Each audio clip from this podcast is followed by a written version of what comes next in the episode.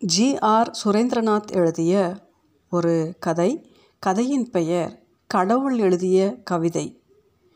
அவள் தன் செம்பொன் நிற பாதங்களை லேசாக உயர்த்தியபடி நெற்றியில் விழுந்த தலைமுடியை இடக்கையால் ஒதுக்கி கொண்டு உதடுகளை சுழித்து கண்களை சுருக்கியபடி தன் சிவந்த விரல்களால் வண்ணத்து பூச்சியை மெல்ல மெல்ல பிடிக்க முயன்றபோது எனக்கு தெரிந்துவிட்டது.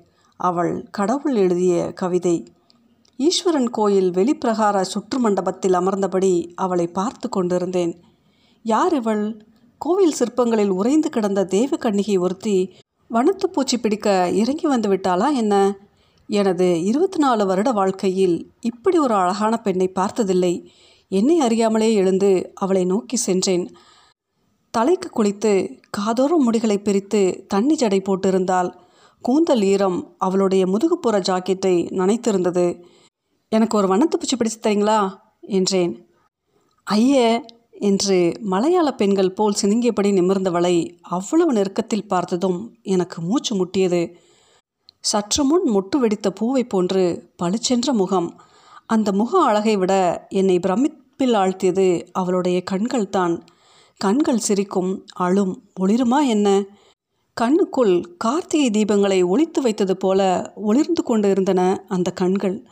வெள்ளை நிற தாவணியும் கருப்பு நிற பாவாடையும் அணிந்து கொண்டு இருந்த அவளுக்கு அதிகபட்சம் பதினெட்டு வயது இருக்கலாம். அவளுடைய அழகு ஏற்படுத்திய பிரமிப்பிலிருந்து விடுபடாமல் பாவாடை தாவணியோடு பட்டாம்பூச்சி பிடிக்கின்ற பெண்ணை இன்னைக்குத்தான் பார்க்கிறேன் என்றேன். வனத்து பூச்சினா எனக்கு ரொம்ப பிடிக்கும் என்றாள் அவள். பிடிச்சு என்ன செய்வீங்க? சும்மா கொஞ்ச நேரம் அதன் அழகை ரசிச்சுட்டு அப்புறம் விட்டுடுவேன். நல்ல பழக்கம்.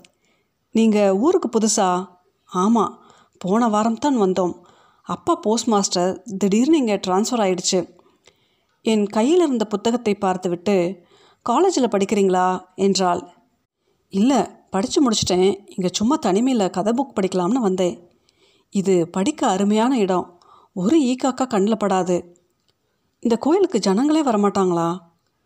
பிரதோஷத்து அன்னைக்கு சாயங்காலம் கொஞ்சம் கும்பல் இருக்கும். மற்ற நாளெல்லாம் யாரும் வரமாட்டாங்க. கடவுளுக்கும் ஜனங்க வர்றதுக்கு அதிர்ஷ்டம் வேணும். திருநள்ளாறு ஆலங்குடின்னு நவகிரக தலங்களுக்கு தான் ஜனங்க கும்பல் கும்பலாக போகிறாங்க ஆனால் அந்த கோயில்களை விட இது அழகான கோயில்.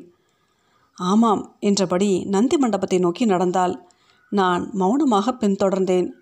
நந்தி மண்டப படிக்கட்டுகளில் ஏறிக்கொண்டே நான் வரேன் என்று விடைபெற்று கொண்டாள். மண்டபத்தின் மேலேறி நந்திக்கு அருகில் சென்றவுடன் உங்கள் பேர் என்ன? என்றேன். ஸ்வர்ண சித்ரா என்று சத்தமாக கூறிக்கொண்டே சற்றென்று கையை உயர்த்தி அந்த வனத்து பூச்சியை பறக்கவிட்டாள். அப்போது அவளுடைய மேல்நோக்கிய கண்களில் ஒரு சிறிய வெளிச்சம் தெரிந்தது. முதன் முதலாக என் மனதுக்குள் கவிதை போன்ற ஏதோ ஒன்று தோன்றியது. பெண்ணே நீ யார்? நிலா பெண் நீண்ட நாள் கருத்திருத்து பிறந்தவளோ? மறுவாரம் சனிக்கிழமை ஈஸ்வரனை வணங்கிவிட்டு பிறகு படிக்கலாம் என்று சுற்று மண்டபத்துக்கு செல்லாமல் கோயிலினுள் நுழைந்தேன். இரண்டாவது வாசலை கடந்தவுடன் தட்சிணாமூர்த்தி சந்நிதி அருகில் ஸ்வர்ண சித்ராவை பார்த்தேன். மனதுக்குள் ஆயிரம் வண்ணத்துப் பூச்சிகள் சிறகடித்து பறந்தன. நீல நிற பட்டுப்பாவாடையும் பட்டு சட்டையும் அணிந்து கொண்டிருந்தாள். அவள் கையில் வைத்திருந்த தாம்பாளத்தில் ஏராளமான நெய் விளக்குகள் எரிந்து கொண்டிருந்தன.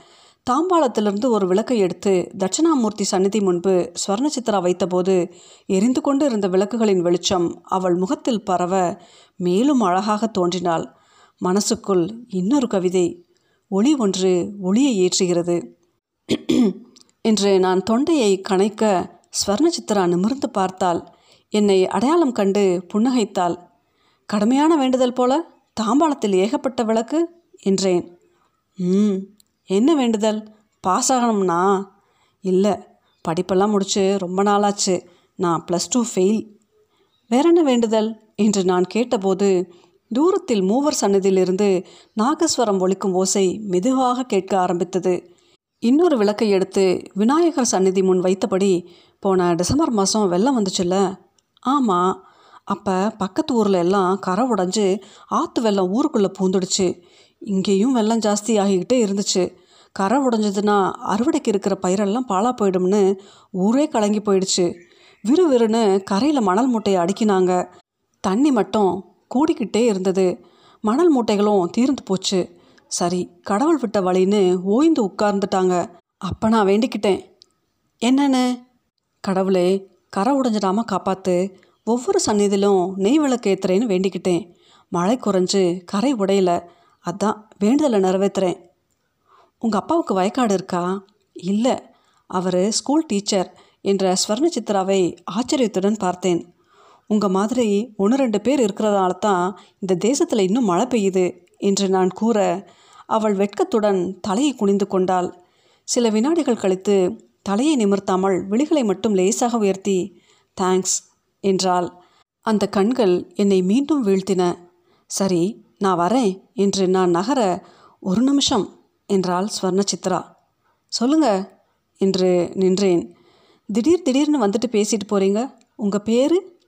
பாபு. தி. ஜானகிராமோட மோகமுள் கதாநாயகன் பேர் கூட பாபு தான். என்னங்க என்னை ஆச்சரியப்படுத்திக்கிட்டே இருக்கிறதுன்னு முடிவு பண்ணிட்டீங்களா? அழகாக வண்ணத்து பூச்சி பிடிக்கிறீங்க. கரை உடைஞ்சிடக்கூடாதுன்னு வேண்டிக்கிறீங்க. தி. ஜானகிராமன் படிக்கிறீங்க என்று நான் சொல்ல ஸ்வர்ண சித்ரா தன் உதடுகளை மெதுவாக விரித்து அழகாக சிரித்தாள். ஒரு விஷயம் கவனிச்சிங்களா? ஒரே ஊரில் இருக்கோம். ஊரில் வேற எங்கேயும் நம்ம சந்திக்கிறது இல்லை மறுபடி மறுபடியும் கோயிலில் தான் சந்திக்கிறோம். என்றாள். ஆமாம் என்றேன்.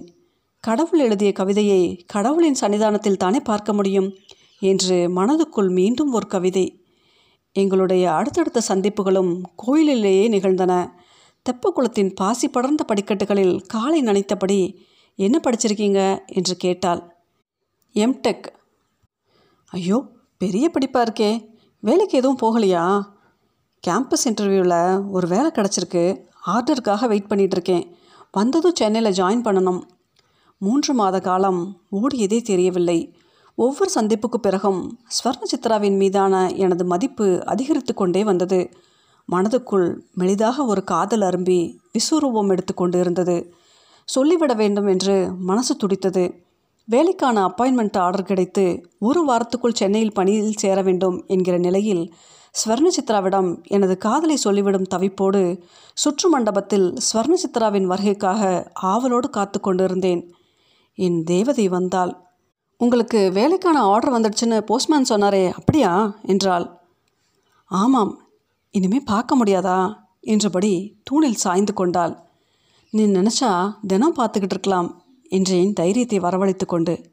எப்படி? என்றாள். சட்டென்று வார்த்தைகள் வராமல் வெளியே பார்த்தேன். பிரகார புல்வெளி நந்தி மண்டபம் ராஜகோபுரம் எல்லாம் அரை இருட்டில் அழகாக காட்சியளித்தன. தன்னை மறந்தான்னு கவிதைகளில் படிச்சிருக்கேன். அது எப்படின்னு முன்னாடியெல்லாம் தெரியாது. உன் கூட பழகிய பிறகுதான் அதை நான் உணர்ந்தேன். உன் கூட இருந்த ஒவ்வொரு நிமிஷமும் எனக்கு உலகமே மறந்து போய் உன் கண்கள் மட்டும்தான் மனசில் இருக்கும். அந்த கண்களோட பார்வையில் காலம் முழுசும் இருக்கணும்னு ஆசைப்படுறேன். நேரடியாகவே கேட்குறேன் என்னை கல்யாணம் பண்ணிக்க உனக்கு சம்மதமா என்றேன். சட்டென்று ஸ்வர்ணசித்தாவின் கண்களில் ஒரு வெளிச்சம் பரவ வெட்கத்துடன் என் மார்பில் தன் தலையை சாய்த்தாள். அதே நேரம் கோயில் வாசலிலிருந்து ஸ்வர்ணா என்ற குரல் சத்தமாக கேட்டது. அடுத்த சில வினாடிகளில் தடதடவென்று எங்களை நெருங்கினார் ஸ்வர்ணாவின் அப்பா. ஊரில் தலை நிமிர்ந்து வாழ்ந்துக்கிட்டு இருக்கேன். இப்படி என் மானத்தை வாங்குறேடி என்றபடி அவள் கன்னத்தில் ஓங்கி ஒரு அறை விட நிலை குலைந்து போனாள் ஸ்வர்ணா. என்னை முறைத்து பார்த்தபடி வேகமாக தன் மகள் கையை பிடித்து இழுத்து கொண்டு சென்றார்.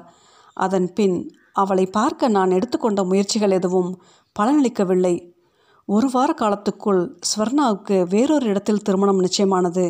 நான் காதல் தோல்வியில் துவண்டு தாடி வைத்துக்கொண்டு இப்படியெல்லாம் எதுவும் நடக்கவில்லை.